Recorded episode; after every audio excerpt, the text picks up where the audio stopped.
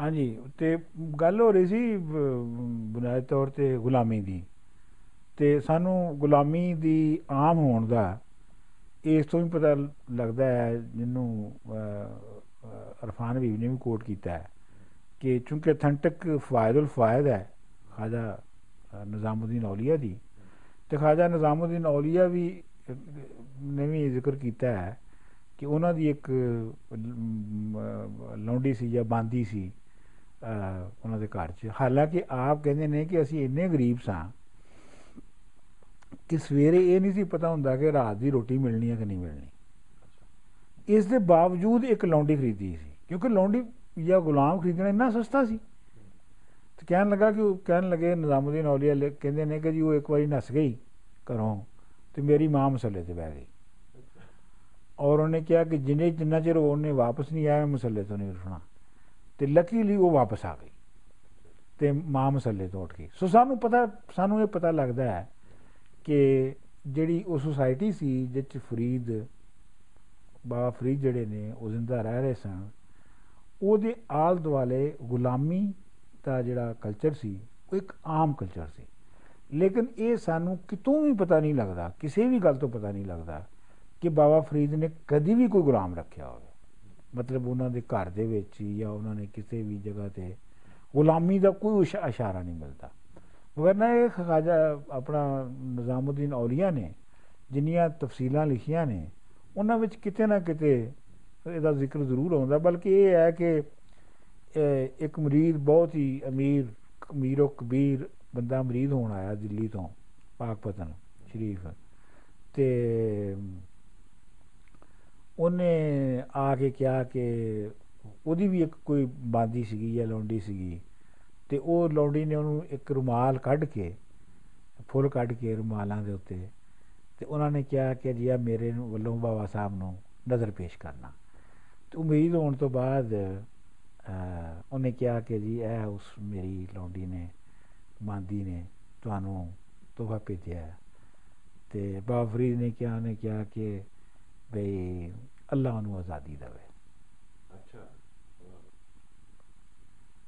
ਮਰੀਜ਼ ਨੂੰ ਪਤਾ ਲੱਗ ਗਿਆ ਇਸ ਗੱਲ ਦਾ ਅੱਛਾ ਕਿ ਬਾਬਾ ਫਰੀਦ ਕੀ ਚਾਹੁੰਦੇ ਨੇ ਮਤਲਬ ਜਿਹੜਾ ਐਗਜ਼ਿਸਟਿੰਗ ਆਰਡਰ ਸੀ ਉਸ ਦੇ ਖਿਲਾਫ ਸਨ ਬਿਲਕੁਲ ਬਿਲਕੁਲ ਠੀਕ ਬਾ ਉਹਨੂੰ ਮਰੀਜ਼ ਨੂੰ ਪਤਾ ਚੱਲ ਲੱਗ ਗਿਆ ਕਿ ਬਈ ਬਾਬਾ ਫਰੀਦ ਕੀ ਚਾਹੁੰਦੇ ਨੇ ਤੇ ਉਹਨੇ ਕਿਹਾ ਜੀ ਮੈਂ ਉਹਨੂੰ ਆਜ਼ਾਦ ਕੀਤਾ ਅੱਛਾ ਸੋ ਮਤਲਬ ਅਸੀਂ ਇਹ ਨਹੀਂ ਕਹਿ ਸਕਦੇ ਕਿ ਉਹਨਾਂ ਨੇ ਕੋਈ ਗੁ- ਗੁਲਾਮੀ ਦੇ ਖਿਲਾਫ ਜਹਾਜ਼ ਕੀਤਾ ਜਿਵੇਂ ਅਸੀਂ ਅੱਜ ਕੱਲ ਸਮਝਦੇ ਹਾਂ ਕਿ ਜੀ ਪੋਸਟਰ ਲਾਉਣੇ ਤੇ ਆਪਣਾ ਨਾਰੇ ਮਾਰਨੇ ਤੇ ਬਕਾਇਦਾ ਪ੍ਰੀਚ ਕਰਨਾ, ਗੁਲਾਮੀ ਦੇ ਖਿਲਾਫ, ਇੰਜ ਤੇ ਸਾਨੂੰ ਨਹੀਂ ਪਤਾ ਲੱਗਦਾ।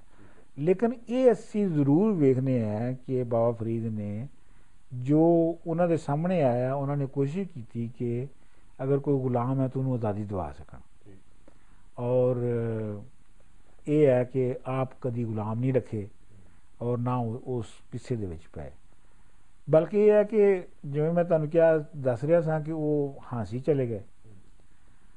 ਤੇ ਹਾਂਸੀ ਤੋਂ ਬਾਅਦ ਜਦੋਂ ਨ- ਬਖਤਿਆਰਉদ্দিਨ ਕਾਕੀ ਹੋਰੀ ਜਦੋਂ ਗੁਜ਼ਰੇ ਤੇ ਉਹਨਾਂ ਨੇ ਬਾਬਾ ਫਰੀਦ ਨੂੰ ਚਿਸ਼ਤੀਆ ਫਿਰਕੇ ਦਾ ਜਿਹੜਾ ਉਹ ਹੈੱਡ ਮੁਕਰਰ ਕੀਤਾ। ਠੀਕ ਹੈ। ਅੱਛਾ ਚਿਸ਼ਤੀਆ ਫਿਰਕੇ ਤੇ ਥੋੜੀ ਜੀ ਗੱਲ ਮੇਰੇ ਖਿਆਲ ਚਿਸ਼ਤੀਆ ਫਿਰਕੇ ਦੀ ਕਰਨੀ ਚਾਹੀਦੀ ਹੈ। ਚਿਸ਼ਤੀਆ ਫਿਰਕੇ ਦੇ ਵਿੱਚ ਜਿਹੜੀ ਉਸ ਵੇਲੇ ਦੋ ਵੱਡੇ ਫਿਰਕੇ ਸਨ ਹਿੰਦੁਸਤਾਨ ਦੇ ਵਿੱਚ ਸੂਫੀਆਂ ਦੇ। ਇੱਕ ਤੇ ਚਿਸ਼ਤੀਆ ਸੀ ਤੇ ਦੂਜਾ ਸੁਰਵਰਦੀਆ ਸੀ। ਸੁਰਵਰਦੀਆ ਜਿਹੜੇ ਸਨ ਉਹਨਾਂ ਦਾ ਸੀ ਬਹਾਉਦੀਨ ਜ਼ਿਕਰੀਆ ਮੁਲਤਾਨੀ। ਇਹ ਹਮ ਅਸਰ ਸਨ ਬਾਬਾ ਫਰੀਦ ਦੇ। ਅੱਛਾ। ਬਹਾਉਦੀਨ ਜ਼ਿਕਰੀਆ ਮੁਲਤਾਨੀ। ਜਿਹੜੇ ਸੁਰਵਰਦੀਆ ਸਨ ਇਹ ਬੜੀ ਸ਼ਾਨੋ ਸ਼ੌਕਤ ਨਾਲ ਰਹਿੰਦੇ ਸਨ ਬਾਦਸ਼ਾਹਾਂ ਦੀ ਤਰ੍ਹਾਂ ਰਹਿੰਦੇ ਸਨ। ਔਰ ਬਹਾਉਦੀਨ ਜ਼ਿਕਰੀਆ ਜਿਹੜੇ ਨੇ ਉਹ ਯਾਨੀ ਦਿੱਲੀ ਜਿਹੜੀ ਜਿਹੜੀ ਤਖਤ ਸੀਗਾ ਉਹਦੇ ਸ਼ੇਖੁਲ ਇਸਲਾਮ ਸਨ। ਸ਼ੇਖੁਲ ਇਸਲਾਮ ਦਾ ਮਤਲਬ ਇਹ ਹੈ ਕਿ ਤੁਸੀਂ officially appointed highest religious authority ਹੋ। ਠੀਕ ਹੈ? ਕੋਰਟ ਦੀ ਤੁਹਾਡੇ ਕੋਰਟ ਦੀ ਤੁਹਾਡੇ ਸਰਪ੍ਰਸਤੀ ਨਹੀਂ ਹੈ ਬਲਕਿ ਤੁਸੀਂ ਕੋਰਟ ਦੇ ਮੇਨ ਮੇਨ ਅਥਾਰਟੀ ਹੈ। ਚਿਸ਼ਤੀਆ ਜਿਹੜੇ ਸਨ, ਇਹ ਕਿਸੇ ਵੀ ਹਕੂਮਤੀ ਅਹੁਦੇਦਾਰ ਨਾਲ ਜਾਂ ਕਿਸੇ ਵੀ ਹਕੂਮਤੀ ਅਹਿਲਕਾਰ ਨਾਲ ਮਿਲਦੇ ਵੀ ਨਹੀਂ ਸਨ। ਔਰ ਦੂਜੀ ਗੱਲ ਇਹ ਹੈ ਕਿ ਜਿਹੜਾ ਚਿਸ਼ਤੀਆ ਫਿਰਕੇ ਦਾ ਜਿਹੜਾ ਜਿਹੜਾ ਅਕੀਦਾ ਸੀ, ਉਹ ਇਹ ਸੀ ਕਿ ਪ੍ਰਾਪਰਟੀ ਰੱਖਣੀ ਨਹੀਂ ਚਾਹੀਦੀ। ਮਤਲਬ ਪ੍ਰਾਪਰਟੀ ਜਿਹੜੀ ਹੈ, ਉਹ ਉਹ ਉਹ was prohibited as far as they were concerned ਮਿਸਾਲ ਦੇ ਤੌਰ ਦੇ ਉੱਤੇ ਤੁਸੀਂ ਇਹ ਵੇਖਦੇ ਹੋ ਕਿ ਤੁਹਾਨੂੰ ਇਹਦੀਆਂ ਡਿਟੇਲਸ ਨਹੀਂ ਪਤਾ ਲੱਗਦੀਆਂ ਜ਼ਿਆਦਾ ਲੇਕਿਨ ਇਹ ਹੈ ਕਿ ਖਾਜਾ ਨਿਜ਼ਾਮੁਦੀਨ ਔਲੀਆ ਜਿਹੜੇ ਕਿ ਬਾਬਾ ਫਰੀਦ ਦੇ ਬਾਅਦ ਆਏ ਚੌਥੇ ਅਹ, ਚਿਸ਼ਤੀਆ ਫਿਰਕੇ ਦੇ ਹੈਡ ਯਾਨੀ ਪਹਿਲੇ ਮੋਇਨੂਦੀਨ ਚਿਸ਼ਤੀ ਫਿਰ ਬੁਖਦਾਰ ਬੁਖਤਿਆਰਉਦੀਨ ਕਾਕੀ ਉਸ ਤੋਂ ਬਾਅਦ ਬਾਬਾ ਫਰੀਦ ਬਾਬਾ ਫਰੀਦ ਤੋਂ ਬਾਅਦ ਖਾ- ਖਾਜਾ ਨਿਜ਼ਾਮੁਦੀਨ ਔਲੀਆ ਤੇ ਖਾਜਾ ਨਿਜ਼ਾਮੁਦੀਨ ਔਲੀਆ ਜਦੋਂ ਉਹਨਾਂ ਦੀ ਵੇਲਾ ਆ ਗਿਆ ਅਮ, ਅਹ, ਗੁਜ਼ਰਨ ਦਾ ਮੌਤ ਦਾ ਵਕਤ ਆ ਗਿਆ ਕਰੀਬ ਬਿਮਾਰ ਸਨ ਬਹੁਤ। ਤੇ ਉਹਨਾਂ ਨੇ ਆਪਣੇ ਮਤਬਖ ਖਾਨੇ ਦੇ ਯਾਨੀ ਜਿਹੜਾ ਉਹਨਾਂ ਦੇ ਇੰਚਾਰਜ ਸੀਗਾ ਅਹ, ਖ- ਖਾਣ ਪੀਣ ਦਾ ਪੈਸਿਆਂ ਵੈਸਿਆਂ ਦਾ ਅਹ, ਉਹਨੂੰ ਸੱਦਿਆ। ਤੇ ਉਹਨੂੰ ਕਹਿਣ ਲੱਗੇ ਕਿ ਵੀ ਕੀ ਕੁਛ ਹੈਗਾ ਹੈ ਸਾਡੇ ਜ਼ਖੀਰੇ ਦੇ ਵਿੱਚ ਕੀ ਕੁਛ ਹੈਗਾ? ਕੀ ਕੁਛ ਜ਼ਖੀਰਾ ਕੀਤਾ ਹੈ? ਤੇ ਉਹਨੇ ਕਿਹਾ ਕਿ ਜੀ ਅਹ, ਜ਼ਖੀਰੇ ਦੇ ਵਿੱਚ 40 ਦਿਨ ਦਾ ਅਨਾਜ ਹੈ ਦਰਵੇਸ਼ਾਂ ਦੇ ਖਾਣ ਲਈ ਔਰ ਪਤਾ ਨਹੀਂ ਕੋਈ ਇਸ ਤਰ੍ਹਾਂ ਕੁਝ ਪੈਸੇ ਨੇ ਜਿਹੜੇ ਕਿ 40 ਦਿਨ ਲਈ ਕਾਫੀ ਹੋਣਗੇ। ਤੇ ਖਾਜਾ ਨਿਜ਼ਾਮੁਦੀਨ ਔਲੀਆ ਜਿਹੜੇ ਨੇ ਉਹ ਇੰਤਹਾਈ ਗੁੱਸੇ ਚ ਆ ਗਏ। ਉਹਨਾਂ ਕਿਹਾ ਕਿ ਤੂੰ ਇਹ ਦੱਸ ਕਿ ਤੈਨੂੰ ਕਿਹਨੇ ਕਿਹਾ ਸੀ ਜਮਾ ਕਰ ਅੱਛਾ ਤੈਨੂੰ ਹਮੇਸ਼ਾ ਕਿਹਾ ਗਿਆ ਕਿ ਅੱਜ ਦਾ ਖਾਣਾ ਸਿਰਫ ਅੱਜ ਹੈ। ਕੱਲ ਨਹੀਂ ਆਉਣਾ। ਕੱਲ ਮਿਲੇਗੀ ਤੇ ਖਾਵਾਂਗੇ, ਨਹੀਂ ਮਿਲੇਗੀ ਤੇ ਨਹੀਂ ਖਾਵਾਂਗੇ।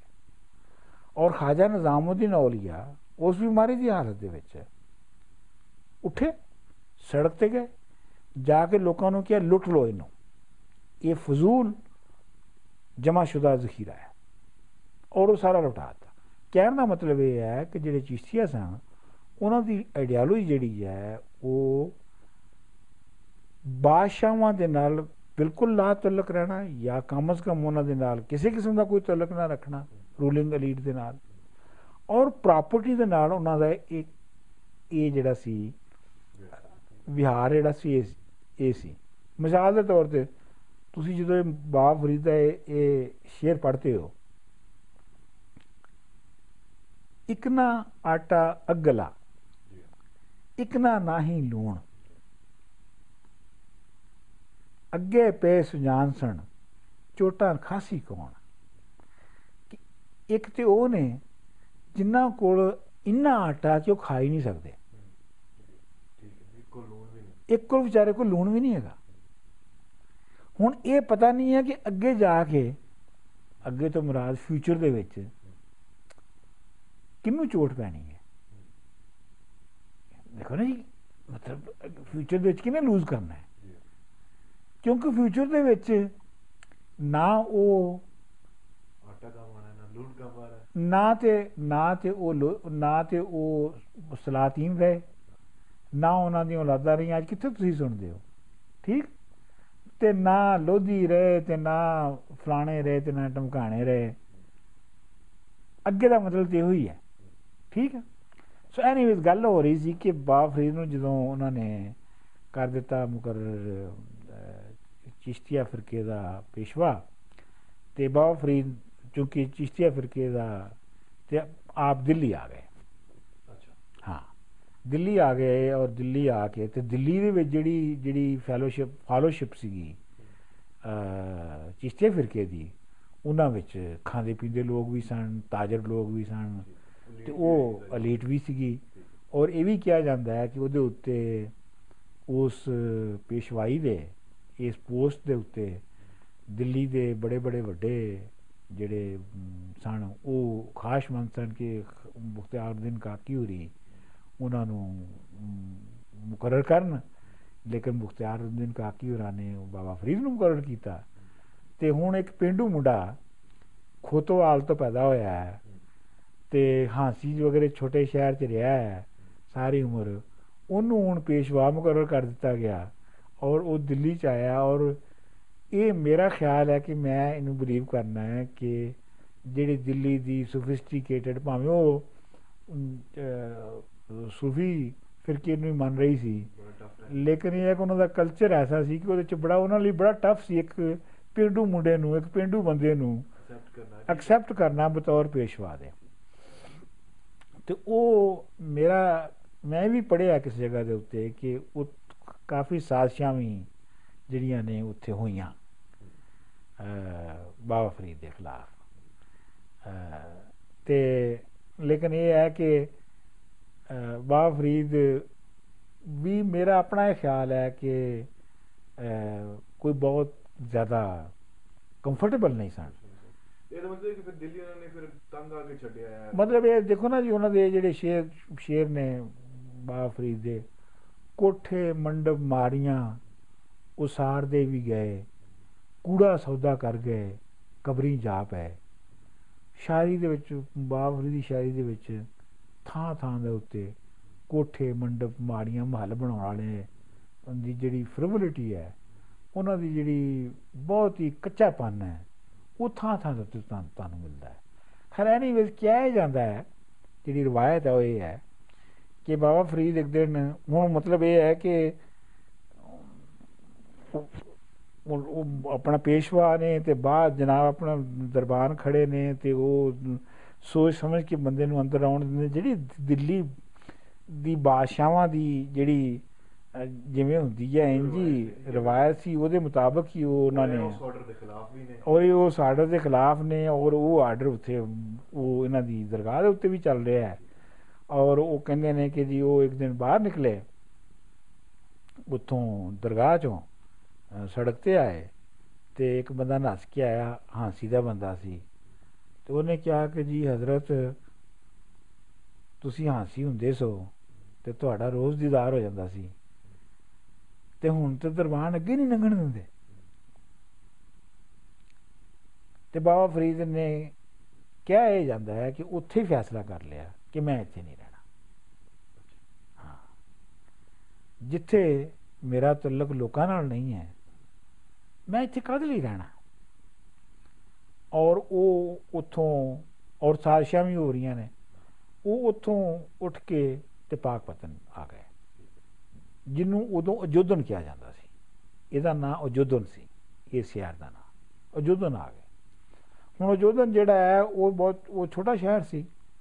ਅਹ ਲੇਕਿਨ ਇਹ ਹੈ ਕਿ ਅਹ, ਲੇਕਿਨ ਉਹ ਟ੍ਰੇਡਿੰਗ ਰੂਟ ਦੇ ਉੱਤੇ ਸੀ। ਇਹ ਤੁਸੀਂ ਇੱਕ ਬਹੁਤ ਗੌਰ ਕਰੋ ਕਿ ਇਹ ਜਿਹੜੇ ਸਾਰੇ ਵੱਡੇ ਵੱਡੇ ਸਾਡੇ ਪੰਜਾਬੀ ਦੇ ਮੇਜਰ ਪੋਇਟਸ ਨੇ ਜਾਂ ਇਵਨ ਦੂਜੀਆਂ ਜ਼ਬਾਨਾਂ ਦੇ ਵੀ ਤੁਸੀਂ ਦੇਖੋਗੇ ਕਿ ਇਹ ਜਾਂ ਤੇ ਵੱਡੇ ਸ਼ਹਿਰਾਂ 'ਚ ਰਹਿੰਦੇ ਸਨ ਜਾਂ ਐਸੀਆਂ ਥਾਵਾਂ ਤੇ ਰਹਿੰਦੇ ਸਨ ਜਿਹੜੇ ਕਿ ਟ੍ਰੇਡਿੰਗ ਰੂਟ ਸਨ। ਵਜ੍ਹਾ ਉਹਦੀ ਇਹ ਸੀਗੀ ਕਿ ਉਹਦੇ ਉੱਤੇ ਲੋਕੀ ਲੰਘਦੇ ਨੇ ਔਰ ਤੁਹਾਡੇ ਐਕਸਚੇਂਜ ਆਫ ਆਈਡੀਆਜ਼ ਹੁੰਦੀ ਹੈ ਔਰ ਤੁਹਾਡਾ ਜ਼ਿਹਨ ਐਕਸਪੈਂਡ ਹੁੰਦਾ ਹੈ। ਔਰ ਤੁਸੀਂ ਫਿਰ ਆਈਡੀਓਲੋਜੀ ਜਾਂ ਨਜ਼ਰੀਆ ਜਾਂ ਵਿਚਾਰ ਨੂੰ ਜਿਹੜਾ ਨਾ ਐਕਸਪੈਂਡ ਕਰ ਸਕਦੇ ਹੋ। ਸੁਭਾਅ ਫਰੀਦ। ਪਾਕਪਤਨ ਆ ਗਏ। ਹੁਣ ਪਾਕਪਤਨ ਜਦੋਂ ਆਏ ਤੇ ਉਹ ਉੱਥੇ ਅਹ, ਜਿਹੜਾ ਹੈਗਾ ਉਹ ਜ਼ਿੰਦਗੀ ਜਿਹੜੀ ਹੈ ਉਹਦਾ ਜਿਹੜਾ ਖਾਕਾ ਸਾਨੂੰ ਮਿਲਦਾ ਹੈ ਅਹ, ਮੁxtਲਿਫ ਹਵਾਲਿਆਂ ਦੇ ਨਾਲ। ਉਹ ਇੰਜ ਹੈ ਕਿ ਪਹਿਲੀ ਗੱਲ ਤੇ ਇਹ ਹੈ ਕਿ ਸ਼ਹਿਰ ਦਾ ਜਿਹੜਾ ਕਾਜ਼ੀ ਸੀ ਔਰ ਜਿਹੜਾ ਸ਼ਹਿਰ ਦਾ ਸੂਬੇਦਾਰ ਸੀ ਉਹ ਦੋਨੋਂ ਆਪਦੇ ਜਾਨੀ ਦੁਸ਼ਮਣ ਸਨ ਇਹ ਸ਼ਹਿਰ ਮੁਲਤਾਨ ਹੀ ਬਣੇਗਾ ਦੁਬਾਰਾ ਨਹੀਂ ਨਹੀਂ ਨਹੀਂ ਨਹੀਂ ਇਹ ਜੋਦਨ ਪਾਕਪਤਨ ਜਿਹੜਾ ਹੋਣਾ ਹੈ ਜਿੱਥੇ ਆਪ ਦਫਨ ਕਿਉਂਕਿ ਨੇ ਪਾਕਪਟਨ ਪਹਿਲੇ ਪਹਿਲੇ ਪਾਕਪਟਨ ਨਹੀਂ ਪਾਕਪਤਨ ਨਹੀਂ ਸੀ ਇਹਨੂੰ ਜੋਦਨ ਕਹਿੰਦੇ ਸਨ ਉਦੋਂ ਜੋ ਜੋ ਦਾ ਠੀਕ ਤੇ ਉਹ ਆਪ ਦਾ ਜਾਨੀ ਦੁਸ਼ਮਣ ਸੀ ਬਲਕਿ ਇਹ ਹੈ ਕਿ ਜਿਹੜਾ ਕਾਜ਼ੀ ਹੈ ਉਹਨੇ ਇੱਕ ਪਟੀਸ਼ਨ ਲਿਖੀ ਬਕਾਇਦਾ ਅੱਛਾ ਬਾਬਾ ਫਰੀਦ ਦੇ ਖਿਲਾਫ ਇੱਕ ਪਟੀਸ਼ਨ ਲਿਖੀ ਔਰ ਉਹਨੇ ਮੁਲਤਾਨ ਦੇ तमाम ਜਿਹੜਾ ਮੁਲਤਾਨ ਸੈਂਟਰ ਸੀ ਸਕਾਲਰਸ ਦਾ ਹਾਂ ਠੀਕ ਉਹਨੇ ਮੁਲਤਾਨ ਉਹ ਸਾਰੇ ਆਲਮਾਂ ਨੂੰ ਪਟੀਸ਼ਨ ਭੇਜੀ ਕਿ ਦੇਖੋ ਜੀ ਇਹ ਐਡਾ ਬਜ਼ੁਰਗ ਔਰ ਪੜ੍ਹਿਆ ਲਿਖਿਆ ਔਰ ਫਾਜ਼ਲ ਆਲਮ ਫਾਜ਼ਲ ਆਦਮੀ ਹੈ ਇਹ ਮਸਜਿਦ ਦੇ ਵਿੱਚ ਜਿਹੜਾ ਹੈ ਉਹ ਗਾਣਾ ਸੁਣਦਾ ਹੈ ਔਰ ਨੱਚਦਾ ਮਤਲਬ ਉਹ ਮਸਜਿਦ ਦੇ ਵਿੱਚ ਇੱਕ ਮੈਂ ਮੈਂ ਜ਼ਾਤੀ ਤੌਰ ਤੇ ਵੈਸੇ ਇਹ ਸਮਝਦਾ ਹੈ ਕਿ ਜਿਹੜਾ ਰਾ- ਵਾਰਿਸ ਸ਼ਾਹ ਨੇ ਜਦੋਂ ਅਹ, ਲਿਖ ਰਿਹਾ ਸੀ ਨਾ ਹੀਰ ਨੂੰ ਤੇ ਉਹ ਰਾਂਝੇ ਨੂੰ ਮਸਜਿਦ ਲੈ ਗਿਆ ਤੇ ਮੁੱਲਾਂ ਦੇ ਨਾਲ ਉਹਨੇ ਉਹਦਾ ਟਕਰਾਅ ਕਰਵਾਇਆ ਤੇ ਉਹਦੇ ਜ਼ਿਹਨ ਦੇ ਵਿੱਚ ਕਿਉਂਕਿ ਫਰੀਦ ਦਾ ਉਹ ਬਹੁਤ ਬਹੁਤ ਫੈਨ ਸੀ। ਔਰ ਚੱਕਰ ਚ ਕਰਾਇਆ ਤਾਂ ਔਰ ਹੀਰ ਦੇ ਲਿਖਣ ਤੋਂ ਪਹਿਲੇ ਉਹ 6 ਮਹੀਨੇ ਉੱਤੇ ਚਿੱਲਾ ਵੀ ਕੱਟ ਕੇ ਆਇਆ ਸੀ ਪਾਕ ਪਤਨ ਤੇ ਉਹਦੇ ਜ਼ਿਹਨ ਦੇ ਵਿੱਚ ਮੇਰਾ ਖਿਆਲ ਹੈ ਮੇਰਾ ਖਿਆਲ ਹੈ ਕਿ ਉਹਦੇ ਜ਼ਿਹਨ ਦੇ ਵਿੱਚ ਫਰੀਦ ਵੀ ਸੀ ਕਿ ਫਰੀਦ ਨੂੰ ਕਿਵੇਂ ਮਤਲਬ ਇਹ ਹੈ ਕਿ ਮਸੀਦ ਦੇ ਜਿਹੜਾ ਅਲਟਰਨੇਟਿਵ ਯੂਜ਼ ਹੈ ਜਾਂ ਜਿਹੜਾ ਅਸਲੀ ਇਸਤੇਮਾਲ ਹੈ ਉਹ ਤੋਂ ਖੈਰ ਉਹ ਆਲਮਾ ਨੇ ਉਹਦਾ ਪਟੀਸ਼ਨ ਜਿਹੜੀ ਉਹ ਤੇ ਗੌਰ ਨਹੀਂ ਕੀਤਾ। ਕਿਉਂਕਿ ਫਰੀਦ ਦੀ ਇੱਕ ਆਪਣੀ ਹਸੀਅਤ ਸੀ। ਉਹਦਾ ਇੱਕ ਆਪਣਾ ਰੰਗ ਸੀ। ਔਰ ਉਹ ਆਲਮ ਜਾਣਦੇ ਸਨ ਕਿ ਇਹ ਆਪਣੀ ਹਸੀਅਤ ਦੇ ਵਿੱਚ ਬਹੁਤ ਵੱਡਾ ਆਲਮ ਹੈ। ਇਹਨੂੰ ਚੈਲੰਜ ਕਰਨਾ ਕੋਈ ਸੌਖੀ ਗੱਲ ਨਹੀਂ ਹੈਗੀ। ਲੇਕਿਨ ਜਦੋਂ ਨਿਜ਼ਾਮੁਦੀਨ ਔਲੀਆ ਦੀ ਜਿਹੜੀ ਜਿਹੜੀ ਡਾਇਰੀ ਹੈ ਉਹ ਤੋਂ ਸਾਨੂੰ ਪਤਾ ਲੱਗਦਾ ਹੈ ਕਿ ਉਹ ਉਹਨਾਂ ਦੀ ਜ਼ਿੰਦਗੀ ਕਿੰਨੀ ਤੰਗ ਕੀਤੀ ਹੋਈ ਸੀ। ਉਸ ਕਾਜ਼ੀ ਨੇ ਔਰ ਅਹ, ਸ਼ਹਿਰ ਦੇ ਸੂਬੇਦਾਰ ਨੇ ਕਿ ਬਾਬਾ ਫਰੀਦ ਦੇ ਆਪਣੇ ਪੁੱਤਰ ਜਿਹੜੇ ਨੇ ਉਹ ਆ ਕੇ ਤੇ ਸ਼ਿਕਾਇਤ ਕਰਦੇ ਸਨ ਕਿ ਸਾਡੀ ਜ਼ਿੰਦਗੀ ਸਾਨੂੰ ਸ਼ਹਿਰ ਦੇ ਵਿੱਚ ਜ਼ਿੰਦਾ ਨਹੀਂ ਰਹਿਣ ਦਿੱਤਾ ਜਾ ਰਿਹਾ। ਮਤਲਬ ਜਿਵੇਂ ਜਿਵੇਂ ਪੁੱਤਰ ਨਹੀਂ ਪਿਓ ਨੂੰ ਆ ਕੇ ਕਹਿੰਦੇ ਕਿ ਵੀ ਤੂੰ ਬ- ਬਜਾਏ ਇਸ ਦੇ ਕਿ ਤੇਰਾ ਕੋਈ ਸਾਨੂੰ ਫਾਇਦਾ ਹੋਵੇ, ਤੇਰੇ ਇਲਮੋ ਫਜ਼ਲ ਦਾ ਕੋਈ ਸਾਨੂੰ ਫਾਇਦਾ ਹੋਵੇ, ਕੋਈ ਸਾਨੂੰ ਰੋਟੀ ਲੱਭੇ, ਉਸ ਦੀ ਬਜਾਏ ਸਾਨੂੰ ਇਹ ਹੈ ਕਿ ਸਾਨੂੰ ਰੋਜ਼ ਸਾਡੀ ਜ਼ਿੰਦਗੀ ਜਿਹੜੀ ਹੈ ਹਰਾਮ ਹੋ ਰਹੀ ਹੈ।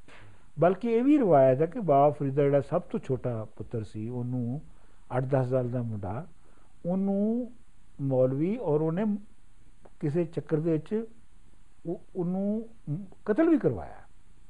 ਇਹ ਵੀ ਇਹ ਵੀ ਇਹ ਵੀ ਇਹ ਵੀ ਅਹ, ਰਵਾਇਤ ਦੇ ਵਿੱਚ ਹੈ ਵਾ। ਖੈਰ ਬਾਬਾ ਫਰੀਦ ਦੇ ਜਿਹੜੇ ਜਿਹੜੇ ਘਰ ਦੇ ਵਿੱਚ ਅਹ, ਜਿਹੜਾ ਮਾਹੌਲ ਸੀ ਉਹਦੀ ਜੋ ਖਾਂਦੇ ਸਨ ਜੋ ਪੀਂਦੇ ਸਨ ਉਹਦੇ ਬਾਰੇ ਚ ਮਿਸਾਲ ਦੇ ਤੌਰ ਦੇ ਉੱਤੇ ਅਗੇਨ ਖਾਜਾ ਨਿਜ਼ਾਮੁਦੀਨ ਔਲੀਆ ਕਹਿੰਦੇ ਨੇ ਕਿ ਬਾਬਾ ਫਰੀਦ ਦੀ ਦਰਗਾਹ ਦੇ ਉੱਤੇ ਜਿਹੜੀ ਵੀ ਉਹਨਾਂ ਦੀ ਦਰਗਾਹ ਸੀਗੀ ਉਹਦੇ ਉੱਤੇ ਅਹ, ਕਹਿੰਦੇ ਨੇ ਜਿੱਦਣ ਆਪਣਾ ਡੇਲਿਆਂ ਵਿੱਚ ਲੂਣ ਹੁੰਦਾ ਸੀ ਨਾ ਉਦੋਂ ਅਸੀਂ ਸਮਝਦੇ ਸਾਂ ਅੱਜ ਈਦ ਹੋ ਗਈ ਤੁਹਾਨੂੰ ਪਤਾ ਨਾ ਡੇਲੇ ਕੀ ਹੁੰਦੇ ਨੇ। ਡੇਲੇ ਜਿਹੜੇ ਨੇ ਉਹ ਇੱਕ ਜੰਗਲੀ ਫਰੂਟ ਹੈ। ਫਰੂਟ ਵੀ ਕੀ ਹੈਗਾ ਹੈ, ਮਤਲਬ ਕਾਈਂਡ ਆਫ ਫਰੂਟ ਹੈ। ਇਹ ਮ, ਅਹ, ਕਰੀ ਹੁੰਦੀ ਹੈ ਇੱਕ ਇੱਕ ਮ, ਇਸ ਇਲਾਕੇ 'ਚ ਬਹੁਤ ਪਾਈ ਜਾਂਦੀ ਸੀ। ਉਹਦੇ ਉੱਤੇ ਇੱਕ ਅਹ, ਜਦੋਂ ਦਾ ਫਲ ਹੈ ਉਹ ਡੇਲਾ ਹੁੰਦਾ ਹੈ। ਅੱਜ ਕੱਲ੍ਹ ਹਿੰਦੁਸਤਾਨ ਤੋਂ ਡੇਲਿਆਂ ਦਾ ਅਚਾਰ ਆਉਂਦਾ ਹੈ। ਵੈਸੇ ਪਾਕਿਸਤਾਨ 'ਚ ਹੁਣ ਡੇਲੇ ਘੱਟ ਹੀ ਰਹਿ ਗਏ ਨੇ। ਤੇ ਉਹ ਡੇਲੇ ਉਬਾਲ ਕੇ ਖਾਂਦੇ ਸਨ। ਔਰ ਘਰ ਵਾਲੇ ਵੀ ਉਹ, ਘਰ ਵਾਲਿਆਂ ਨੂੰ ਵੀ ਉਹ ਕੁਝ ਮਿਲਦਾ ਸੀ ਜੋ ਦਰਗਾਹ 'ਚ ਮਿਲਦਾ ਸੀ। ਜੋ ਦਰਵੇਸ਼ਾਂ ਨੂੰ ਮਿਲਦਾ ਸੀ, ਉਹ ਹੀ ਆਪ ਉਹਨਾਂ ਦੇ ਘਰ ਵਾਲੇ ਵੀ ਖਾਂਦੇ ਸਨ। ਇਹੋ ਹੀ ਵਜ੍ਹਾ ਸੀ ਨਾ, ਜਿਹੜੀ ਪਹਿਲੇ ਅਸੀਂ ਗੱਲ ਕੀਤੀ ਨਾ, ਇਹੋ ਵਜ੍ਹਾ ਸੀ ਨਾ ਕਿ ਵੀ ਕੋਈ ਚੰਗੀ ਰੋਟੀ ਖਾਣ ਲਈ ਕੋਈ ਮੁੰਡਾ ਫੌਜ 'ਚ ਭਰਤੀ ਹੋ ਗਿਆ, ਜੇ ਘਰ ਚੰਗੀ ਖਾਂਦੀ, ਖਾਣ ਨੂੰ ਮਿਲਦੀ ਹੋਵੇ ਜਿਵੇਂ ਅੱਜ ਕੱਲ ਪੀਰਾਂ ਦੇ ਘਰਾਂ ਦੇ ਵਿੱਚ ਹੈਗੀ ਹੈ ਜੇ ਇੰਜ ਇੰਜ ਦੀ ਰੋਟੀ ਹੁੰਦੀ ਤੇ ਕਿਹੜਾ ਬੰਦਾ ਫੌਜ 'ਚ ਜਾਂਦਾ ਹੈ? ਆਪਣੀ ਜਾਨ ਦਾਅ ਤੇ ਲਾਉਂਦਾ ਹੈ ਜਾਂ ਵਾਹੀ ਕਰਨ ਚਲਾ ਜਾਂਦਾ ਹੈ ਜਾਂ ਕਿਸੇ ਦੂਰ ਦਰਾਜ ਸ਼ਹਿਰ 'ਚ ਮ, ਜਾ ਕੇ ਤੇ ਕੋਈ ਅਹ, ਵਪਾਰ ਕਰਨਾ ਸ਼ੁਰੂ ਕਰ ਦਿੰਦਾ ਹੈ। ਜ਼ਾਹਰ ਗੱਲ ਹੈ ਕਿ ਫਰੀਦ ਜਿਹੜੇ ਨੇ ਉਹ ਉਹਨਾਂ ਦੀ ਜ਼ਿੰਦਗੀ ਜਿਹੜੀ ਹੈ ਉਹ ਡੇਲਿਆਂ ਤੇ ਲੰਘ ਰਹੀ ਹੈ। ਤੇ ਹੁਣ ਮਤਲਬ ਇਹ ਹੈ ਕਿ ਉੱਥੇ ਉੱਥੇ ਜ਼ਾਹਰ ਗੱਲ ਹੈ ਕਿ ਉਹ ਹਾਲਾਤ ਇੰਨੇ ਕੋਈ ਉਹਨਾਂ ਦੇ ਆਪਣੇ ਮੁੰਡਿਆਂ ਵਾਸਤੇ ਜਾਂ ਆਪਣੇ ਆਪਣੇ ਬੀਵੀਆਂ ਲਈ ਕੋਈ ਏਡੇ ਸੌਖੇ ਤੇ ਨਹੀਂ ਸਨ। ਹਾਲਾਤ ਉਹਨਾਂ ਦੇ ਉੱਤੇ ਬੜੇ ਔਖੇ ਸਨ ਔਰ ਕਿਉਂਕਿ ਉਹ ਕੰਪਰੋਮਾਈਜ਼ ਨਹੀਂ ਸੀ ਕਰਦੇ ਇਸ ਵਾਸਤੇ ਅਹ, ਹੋਰ ਵੀ ਔਖੇ ਸਨ। ਮਿਸਾਲ ਦੇ ਤੌਰ ਤੇ ਜਿਹੜਾ ਬਾਅਦ ਵਿੱਚ ਅਹ, ਮ- ਤੁਗਲਕ ਬਾਦਸ਼ਾਹ ਬਣਿਆ ਠੀਕ ਹੈ? ਇਹ ਉਦੋਂ ਦਾ ਨਾਂ ਕੋਈ ਹੋਰ ਸੀਗਾ ਅਮ, ਤੁਗਰਲ ਖਾਨ ਜਾਂ ਕੁਛ ਇਹ ਸੀਗਾ। ਅਹ ਬਾਅਦ ਵਿੱਚ ਜਦੋਂ ਬਾਦਸ਼ਾਹ ਬਣਦੇ ਸਨ ਤੇ ਨਾਮ ਹੀ ਤਬਦੀਲ ਹੁੰਦਾ ਸੀ ਨਾਲ। ਇਹ ਜਿਹੜਾ ਦਿੱਲੀ ਦਾ ਬਾਦਸ਼ਾਹ ਬਣਦਾ ਸੀ। ਤੇ ਇਹਦੀ ਫੌਜ ਉੱਥੋਂ ਲੰਘ ਰਹੀ ਸੀ ਤੇ ਉਹ ਫੌਜ ਜਦੋਂ ਉੱਥੋਂ ਲੰਘੀ ਤੇ ਉਹਨਾਂ ਨੇ ਕਿਹਾ ਕਿ ਜੀ ਫੌਜੀਆਂ ਨੇ ਕਿਹਾ ਕਿ ਜੀ ਅਹ ਉਹਨਾਂ ਨੇ ਖੈਰ ਉਹਨੇ ਤੁਗਰਲ ਨੇ ਅਹ ਨਿਆਜ਼ ਭੇਜੀ। ਅੱਛਾ ਇਹ ਉਹ ਵਾਕਿਆ ਜੀ। ਹਾਂਜੀ, ਹਾਂਜੀ। ਉਹਨੇ ਨਿਆਜ਼ ਭੇਜੀ ਉਹਨੇ ਕਿਹਾ ਜੀ ਪਤਾ ਨਹੀਂ ਕਿੰਨੇ ਪਿੰਡਾਂ ਦੀ ਜਾਗੀਰ ਤੁਹਾਨੂੰ ਦੇ ਰਹੇ ਹੈ ਇੱਥੇ। ਤੇ ਇਹ ਕੁਛ ਨਕਦੀ ਹੈ। ਬਾਬੇ ਹੋਰਾਂ ਨੂੰ। ਬਾਬੇ ਹੋਰਾਂ ਨੂੰ।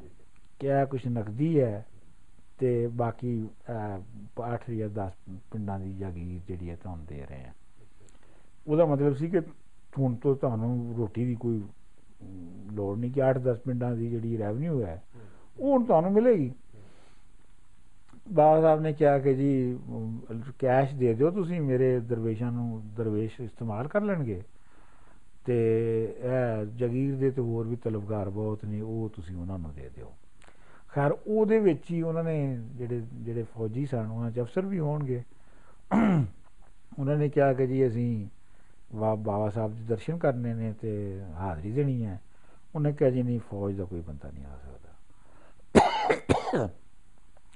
ਮਤਲਬ ਉਹ ਜਿਹੜੀ ਪਾਰਟੀਸ਼ਨ ਸੀਗੀ ਇਹਨੀ ਹੁਕਮਰਾਨਾਂ ਤੋਂ ਉਹਨੂੰ ਕਾਇਮ ਰੱਖਣਾ ਚਾਹੁੰਦੇ ਸਨ। ਚੁਣਾਚੇ ਜਦੋਂ ਜੋ ਬਹੁਤਾ ਹੀ ਉਹਨਾਂ ਨੇ ਕਿਹਾ ਤੇ ਉਹਨਾਂ ਨੇ ਕਿਹਾ ਜੀ ਬਾਬਾ ਫਰੀਦ ਦਾ ਅਮ, ਜਿਹੜਾ ਆਪਣਾ ਕੁਰਤੇ ਦਾ ਇੱਕ ਬਾਜ਼ੂ ਜਿਹੜਾ ਸੀ ਨਾ ਉਹ ਲਟਕਾਤਾ ਬਾਹਰ। ਕੰਨ ਤੋਂ ਦਰਿਆ ਤੋਂ ਬਾਹਰ ਕਿ ਇਹਨੂੰ ਤੁਸੀਂ ਆ ਕੇ ਤੇ ਹੱਥ ਲਾ ਲਓ ਤੇ ਬਸ ਸਮਝੇ ਉਹੀ ਬਾਬਾ ਫਰੀਦ ਹੈ।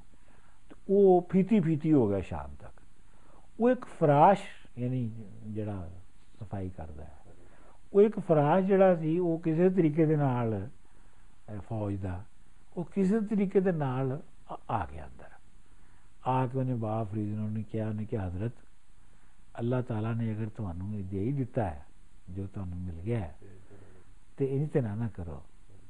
ਤੇ ਬਾਬਾ ਸਾਹਿਬ ਨੇ ਉੱਠ ਕੇ ਉਹਨੂੰ ਜੱਫੀ ਪਾਈ ਉਹਨੂੰ ਗਲੇ ਲਾਇਆ। ਉਹਨੂੰ ਕਿਹਾ ਕਿ ਤੇਰੇ ਲਈ ਨਹੀਂ ਹੈਗਾ। ਇਹ ਰੋਗ ਜਿਹੜੀ ਹੈ ਇਹ ਖਾਸ ਵਜ੍ਹਾ ਤੋਂ ਲਾਈ ਗਈ ਹੈ। ਇਹ ਤੇਰੇ ਘਰੇ ਬੰਦਿਆਂ ਲਈ ਨਹੀਂ ਲੱਗੀ ਰੋਗ। ਤੇ ਮਤਲਬ ਕਹਿਣ ਦਾ ਇਹ ਹੈ ਕਿ ਉਹ ਬਹੁਤ ਸਖਤੀ ਦੇ ਨਾਲ ਇਹ ਗੱਲ ਵੀ ਠੀਕ ਹੈ ਕਿਉਂਕਿ ਅਗਰ ਅਗਰ ਕੋਈ ਜਰਨੈਲ ਆਏਗਾ ਜਾਂ ਕੋਈ ਹੋਰ ਵੱਡਾ ਆਏਗਾ ਤੇ ਨਾਲ ਉਹਦੇ ਨਾਲ 20 ਬੰ- ਬੰਦੇ ਹੋਰ ਆਣਗੇ ਨਾਲ ਮੁਹਾਫਿਜ਼ ਵੀ ਆਣਗੇ ਨਾਲ ਫਿਰ ਲੋਕਾਂ ਨੂੰ ਰੋਕਿਆ ਵੀ ਜਾਏਗਾ ਕਿ ਉਹ ਆ ਰਿਹਾ ਹਾਜ਼ਰੀ ਦੇ ਰਿਹਾ। ਤੇ ਮਤਲਬ ਉਹ ਪੂਰਾ ਜਿਹੜਾ ਨਾ ਸਾਰਾ ਚੇਂਜ ਕਰ ਦਿੰਦਾ ਨਾ ਪੂਰਾ ਸਟੇਟਸ ਹਾਂਜੀ ਹਾਂਜੀ। ਉਸ ਤੋਂ ਸਟੇਟਸ ਚੇਂਜ ਹੋ ਜਾਂਦਾ ਨਾ ਫਿਰ ਉਹ ਉਹ ਤੇ ਫਿਰ ਤੁਸੀਂ ਹਕੂਮਤ ਦਾ ਤੁਸੀਂ ਹਿੱਸਾ ਬਣ ਗਏ ਨਾ। ਤੇ ਉਹ ਜਿਹੜੇ ਕਿ ਬਾਬ ਫਰੀਦ ਜਿਹੜੇ ਨੇ ਉਹ ਅਹ, ਬਣਨਾ ਨਹੀਂ ਸੀ ਚਾਹੁੰਦੇ। ਔਰ ਉਹ ਚਿਸ਼ਤੀਆ ਫਿਰਕੇ ਦੇ ਉਹਨਾਂ ਤੋਂ ਬਾਅਦ ਆਉਣ ਵਾਲੇ ਵੀ ਨਹੀਂ ਸੀ ਬਣਨਾ ਚਾਹੁੰਦੇ। ਕਿਉਂਕਿ ਤੁਹਾਨੂੰ ਅਮ, ਪਤਾ ਹੋਏਗਾ ਕਿ ਜਦੋਂ ਖਜ- ਖਵਾਜਾ ਨਿਜ਼ਾਮੁਦੀਨ ਔਲੀਆ ਨੂੰ ਬਾਦਸ਼ਾਹ ਨੇ ਪੈਗਾਮ ਭੇਜਿਆ ਕਿ ਜੀ ਮੈਂ ਹਾਜ਼ਰੀ ਦੇਣਾ ਚਾਹੁੰਦਾ ਔਰ ਉਹਨਾਂ ਨੇ ਉਹਨਾਂ ਨੇ ਇਨਕਾਰ ਕਰ ਦਿੱਤਾ ਤੇ ਉਹਦੇ ਉੱਤੇ ਬਹੁਤ ਅਹ, ਜਿਹੜਾ ਹੈ ਉਹ ਸਟਰਗਲ ਹੋਈ। ਔਰ ਅਖੀਰ ਉਹ ਬਾਦਸ਼ਾਹ ਜਿਹੜਾ ਸੀ ਉਹਨੇ ਕਿਹਾ ਜਿਵੇਂ ਫਲਾਣੇ ਦਿਨ ਆਉਣਾ ਤੁਸੀਂ ਮੈਨੂੰ ਰੋਕ ਕੇ ਦਿਖਾ ਦਿਓ। ਤੇ ਉਹ ਇੱਕ ਦਿਨ ਪਹਿਲੇ ਹੀ ਉਹਦੇ ਸਿਰ ਤੇ ਛਿੱਤ ਛੱਤ ਡਿੱਗ ਪਈ ਕਿਸੇ ਜਗ੍ਹਾ ਤੋਂ ਲੰਘ ਰਿਹਾ ਸੀ ਤੋਂ ਮਰ ਗਿਆ। ਮੇਰਾ ਆਪਣਾ ਖਿਆਲ ਹੈ ਕਿ ਉਹ ਆਪਣਾ ਜਿਹੜੇ ਉਹਨਾਂ ਦੇ ਅਮ, ਅਹ, ਅਹ, ਨਿਜ਼ਾਮੁਦੀਨ ਔਲੀਆ ਦੇ ਤੁਹਾਨੂੰ ਪਤਾ ਨਾ ਕਿ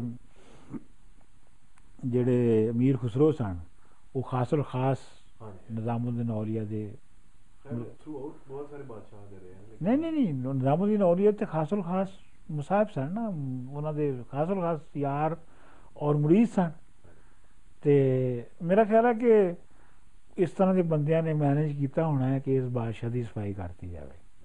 ਇਹ ਕੁਝ ਜ਼ਿਆਦਾ ਹੀ ਬਦਤਮੀਜ਼ ਹੁੰਦਾ ਜਾ ਰਿਹਾ ਹੈ। ਐਨੀਵੇਜ਼ ਤੇ ਸੋ ਬਾਬਾ ਫਰੀਦ ਨੇ ਪਾਕਪਤਨ ਦੇ ਵਿੱਚ ਬੜਾ ਔਖਾ ਵੇਲਾ ਵੇਖਿਆ ਔਰ ਸਾਨੂੰ ਇਹ ਵੀ ਪਤਾ ਲੱਗਦਾ ਹੈ ਕਿ ਬਾਬਾ ਫਰੀਦ ਜਦੋਂ ਮਰੇ ਜਦੋਂ ਮਰਨ ਦੇ ਕਰੀਬ ਆਏ ਤੇ ਉਹ ਵੀ ਇੱਕ ਅਜੀਬ ਮੰਜ਼ਰ ਸੀ।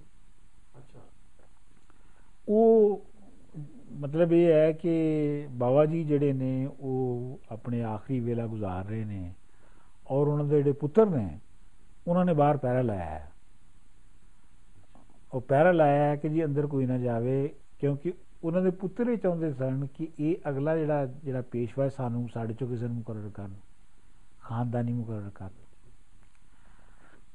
ਹੁਣ ਤੁਹਾਨੂੰ ਪਹਿਲੇ ਮੈਂ ਦੱਸ ਚੁੱਕਿਆ ਹਾਂ ਕਿ ਚਿਸ਼ਤੀਆ ਦੇ ਵਿੱਚ ਇਹ ਸੀ ਕਿ ਅਹਿਲ ਬੰਦਾ ਹੋਣਾ ਚਾਹੀਦਾ ਖਾਨਦਾਨ ਦਾ ਬੰਦਾ ਹੋਣਾ ਜ਼ਰੂਰੀ ਨਹੀਂ ਹੈ। ਬਿਲਕੁਲ ਠੀਕ ਠੀਕ ਅੱਛਾ ਉਹ ਹੁਣ ਅੰਦਰ ਪਏ ਨੇ ਤੇ ਉਹ ਦਿੱਲੀ ਤੋਂ ਮੈਨੂੰ ਨਾਂ ਭੁੱਲ ਰਿਹਾ ਹੈ ਉਹਨਾਂ ਦਾ ਕੋਈ ਬਹੁਤ ਵੱਡਾ ਮੁਰੀਦ ਅਹ, ਜਿਹੜਾ ਸੀ ਉਹ ਅਹ, ਆਇਆ ਤੇ ਉਹ ਅੰਦਰ ਆ ਕੇ ਤੇ ਉਹਨੇ ਕਿਸੇ ਤਰੀਕੇ ਦੇ ਨਾਲ ਉਹ ਅੰਦਰ ਜਾਣ ਚ ਕਾਮਯਾਬ ਹੋ ਗਿਆ। ਠੀਕ ਹੈ ਬਾਬਾ ਸਾਹਿਬ ਨੂੰ ਮਿਲਣ ਚ ਕਾਮਯਾਬ ਹੋ ਗਿਆ।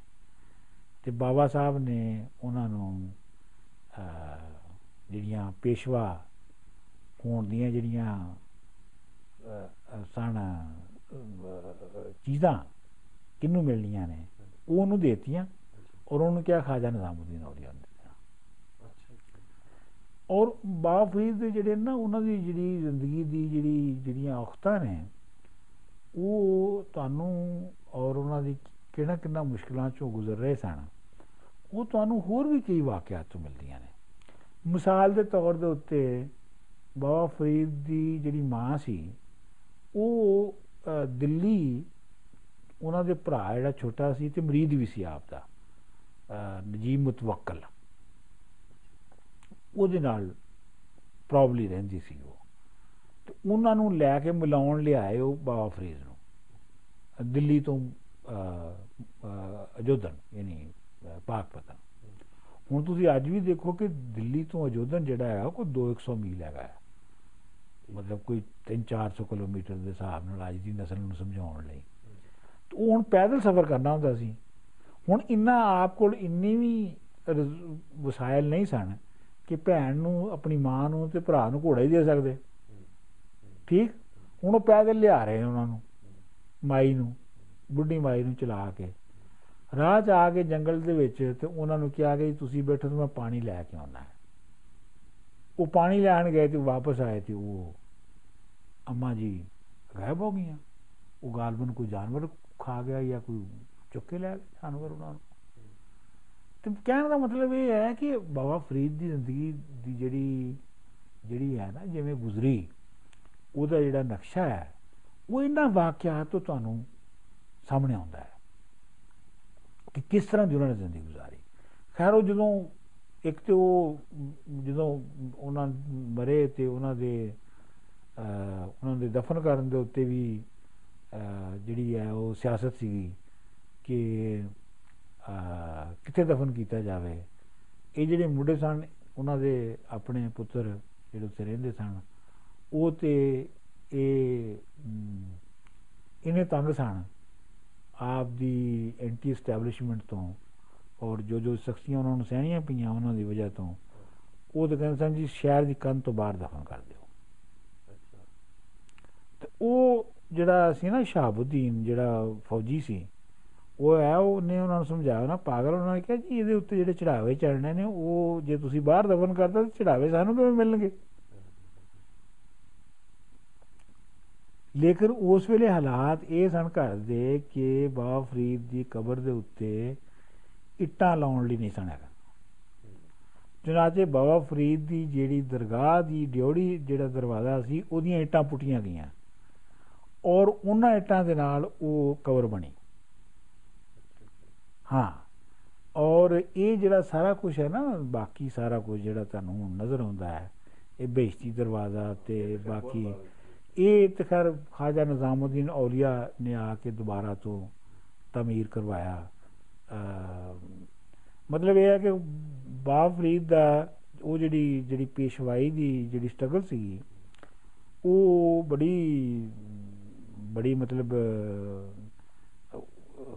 ਬੜੀ ਜ਼ਾਲਮ ਸੀ ਉਹ ਜਿਹੜਾ ਬਾਬਾ ਫਰੀਦ ਦਾ ਜਿਹੜਾ ਜਿਹੜਾ ਜਿਹੜਾ ਸੈਕਟਰੀ ਸੀ ਖਾਸ ਔਰ ਖਾਸ ਜਿਹੜਾ ਆਪ ਦਾ ਸਾਰੇ ਮਾਮਲਾਤ ਨੂੰ ਦੇਖਦਾ ਸੀ ਉਹ ਆਪ ਦਾ ਜਵਾਈ ਵੀ ਸੀ ਲੇਕਿਨ ਉਹ ਬਹੁਤ ਮਤਲਬ ਆਪ ਨੂੰ ਸਮਝਦਾ ਸੀ ਆਪ ਦੀ ਆਈਡੀਓਲੋਜੀ ਨੂੰ ਸਮਝਦਾ ਸੀ ਉਹ ਤੇ ਉਹ ਇਹਨਾਂ ਨੇ ਉਹਨਾਂ ਦੇ ਪੁੱਤਰਾਂ ਨੇ ਇਹ ਸਮਝਿਆ ਕਿ ਇਹ ਜਿਹੜਾ ਅਹ, ਸਾਡਾ ਪਣਵਈਆ ਹੈ ਨਾ ਇਹਨੇ ਸਾਜ਼ਿਸ਼ ਕਰਕੇ ਤੇ ਖਾਜਾ ਨਿਜ਼ਾਮੁਦੀਨ ਔਲੀਆ ਨੂੰ ਦਵਾਈ ਹੈ। ਇਹ ਜਿਹੜੀ ਪੇਸ਼ਵਾਈ ਹੈ। ਗੱਦੀ ਜਿਹੜੀ ਹੈ ਨਾ ਇਹ ਦਵਾਈ ਹੈ ਇਹਨੇ ਸਾਜ਼ਿਸ਼ ਕਰਕੇ। ਚੁਨਾਚੇ ਬਾਬਾ ਫਰੀਦ ਦੇ ਮਰਨ ਦੇ ਨਾਲ ਹੀ ਉਹਨੂੰ ਘਰੋਂ ਕੱਢ ਦਿੱਤਾ। ਭੈਣ ਨੂੰ ਵੀ ਤੇ ਉਹਨੂੰ ਵੀ ਜਵਾਈ ਨੂੰ ਵੀ। ਉਹ ਵਿਚਾਰਾ ਫਿਰ ਕਿਸੇ ਮਸਜਿਦ ਜਾ ਕੇ ਤੇ ਇਮਾਮ ਮਸਜਿਦ ਬਣ ਗਿਆ ਔਰ ਕੁਛ ਹੀ ਚਿਰ ਬਾਅਦ ਮਰ ਗਿਆ ਤੇ ਬਾਬਾ ਫਰੀਦ ਦੀ ਉਸ ਧੀ ਦਾ ਨਾਂ ਸੀ ਫਾਤਮਾ। ਤੇ ਖਾਜਾ ਨਿਜ਼ਾਮੁਦੀਨ ਔਲੀਆ ਨੂੰ ਪਤਾ ਲੱਗਾ ਤੇ ਇਹਨੇ ਫਿਰ ਜਾ ਕੇ ਤੇ ਅਹ, ਫਾਤਮਾ ਨੂੰ ਬਾਬਾ ਫਰੀਦ ਦੀ ਬੇਟੀ ਔਰ ਉਹਦੇ ਦੋ ਪੁੱਤਰ ਸਨ ਇੱਕ ਦਾ ਨਾਮ ਮੁਹੰਮਦ ਸੀ ਇੱਕ ਦਾ ਨਾਮ ਨਹੀਂ ਹੁੰਦਾ। ਉਹਨਾਂ ਦੋਵਾਂ ਨੂੰ ਦਿੱਲੀ ਲੈ ਆਏ। ਅੱਛਾ ਹੁਣ ਜੋ ਦਿੱਲੀ ਲੈ ਹੁਣ ਤੁਸੀਂ ਅਸੀਂ ਸਮਝਦੇ ਆ ਕਿ ਇਹ ਜਿਹੜੀਆਂ ਸਾਰੀਆਂ ਅਫਵਾਹਾਂ ਤੇ ਸਕੈਂਡਲ ਨੇ ਸਾਡੇ ਜ਼ਮਾਨੇ 'ਚ ਹੁੰਦੇ ਨੇ ਇਹ ਭਾਈ ਜਦੋਂ ਦੇ ਇਨਸਾਨ ਬਣਿਆ ਉਦੋਂ ਦੇ ਹੀ ਸਕੈਂਡਲ ਬਣੇ ਨੇ। ਉਹ ਜਨਾਬ ਦੂਜਿਆਂ ਨੇ ਉਹ ਸਕੈਂਡਲ ਬਣਾਉਣਾ ਸ਼ੁਰੂ ਕਰਤਾ ਕਿ ਖਾਜਾ ਨਿਜ਼ਾਮੁਦੀਨ ਔਲੀਆ ਜਿਹੜਾ ਇਹ ਲੈ ਕੇ ਆਇਆ ਇਹ ਤੇ ਮਕਾਸਦ ਹੋਰ ਨੇ। ਤੇ ਉਹ- ਉਹਨਾਂ ਦੇ ਤੇ ਮਕਾਸਦ ਨਹੀਂ ਸਨ ਹੈਗੇ। ਉਹ ਫਿਰ ਆਪਣੀ ਜਿਹੜੀ ਹੈ ਨਾ ਇੰਨੇ ਤੰਗ ਪਏ ਅਹ, ਨਿਜ਼ਾਮੁਦੀਨ ਔਲੀਆ ਕਿ ਉਹ ਵਾਪਸ ਯਾਨੀ ਉੱਥੋਂ ਸਫ਼ਰ ਕਰਕੇ ਤੇ ਆਪਣੇ ਗੁਰੂ ਦੇ ਮਜ਼ਾਰ ਤੇ ਹਾਜ਼ਰੀ ਦੇਣ ਆਏ। ਉਹ ਤੋਂ ਸਫ਼ਰ ਵੀ ਕੋਈ ਹੋਏ ਦਿਲ ਤੋਂ ਨਾ ਪੈਦਲ ਆਉਣਾ ਤੁਸੀਂ ਜਾਂ ਘੋੜੇ ਤੇ ਵੀ ਆਉਣਾ ਤੇ ਹਫ਼ਤੇ ਤੇ ਮਹੀਨੇ ਲੱਗ ਜਾਂਦੇ ਹੋਣਗੇ। ਤੇ ਉਹ ਆਏ ਤੇ ਉਹ ਖੈਰ ਮਤਲਬ ਜਦੋਂ ਤੱਕ ਵਾਪਸ ਪਹੁੰਚੇ ਤੇ ਬੀਬੀ ਦੀ ਜਿਹੜੀ ਫਾਤਮਾ ਸੀ ਉਹਦੀ ਡੈਥ ਹੋ ਚੁੱਕੀ ਸੀ। ਸੋ ਉਹ ਜਿਹੜੇ ਬਾਬਾ ਫਰੀਦ ਦੇ ਜੋ ਜੋ ਦੋ ਦੋਤਰੇ ਸਨ ਉਹਨਾਂ ਨੂੰ ਖਾਜਾ ਨਿਜ਼ਾਮੁਦੀਨ ਔਲੀਆ ਨੇ ਪਾਲਿਆ। ਆਪ ਖਾਜਾ ਨਿਜ਼ਾਮੁਦੀਨ ਔਲੀਆ ਨੇ ਸ਼ਾਦੀ ਨਹੀਂ ਕੀਤੀ ਔਰ ਉਹਨਾਂ ਦੀ ਆਪਣੀ ਔਲਾਦ ਵੀ ਕੋਈ ਨਹੀਂ ਸੀ ਹੈਗੀ। ਸੋ ਉਹੀ ਦੋ ਮੁੰਡੇ ਜਿਹੜੇ ਸਨ ਆਪ ਦੇ ਦੋਤਰੇ ਉਹੀ ਜਿਹੜੇ ਸਨ ਉਹ ਅਹ, ਸਮਝ ਲਓ ਔਲਾਦ ਵੀ ਉਹੀ ਬਾਅਦ ਚ ਅਮ, ਬਣੀ। ਤੇ ਇਸ ਤਰ੍ਹਾਂ ਤੇ ਉਹਨਾਂ ਨੇ ਉਹਨਾਂ ਨੇ ਜ਼ਿੰਦਗੀ ਗੁਜ਼ਾਰੀ।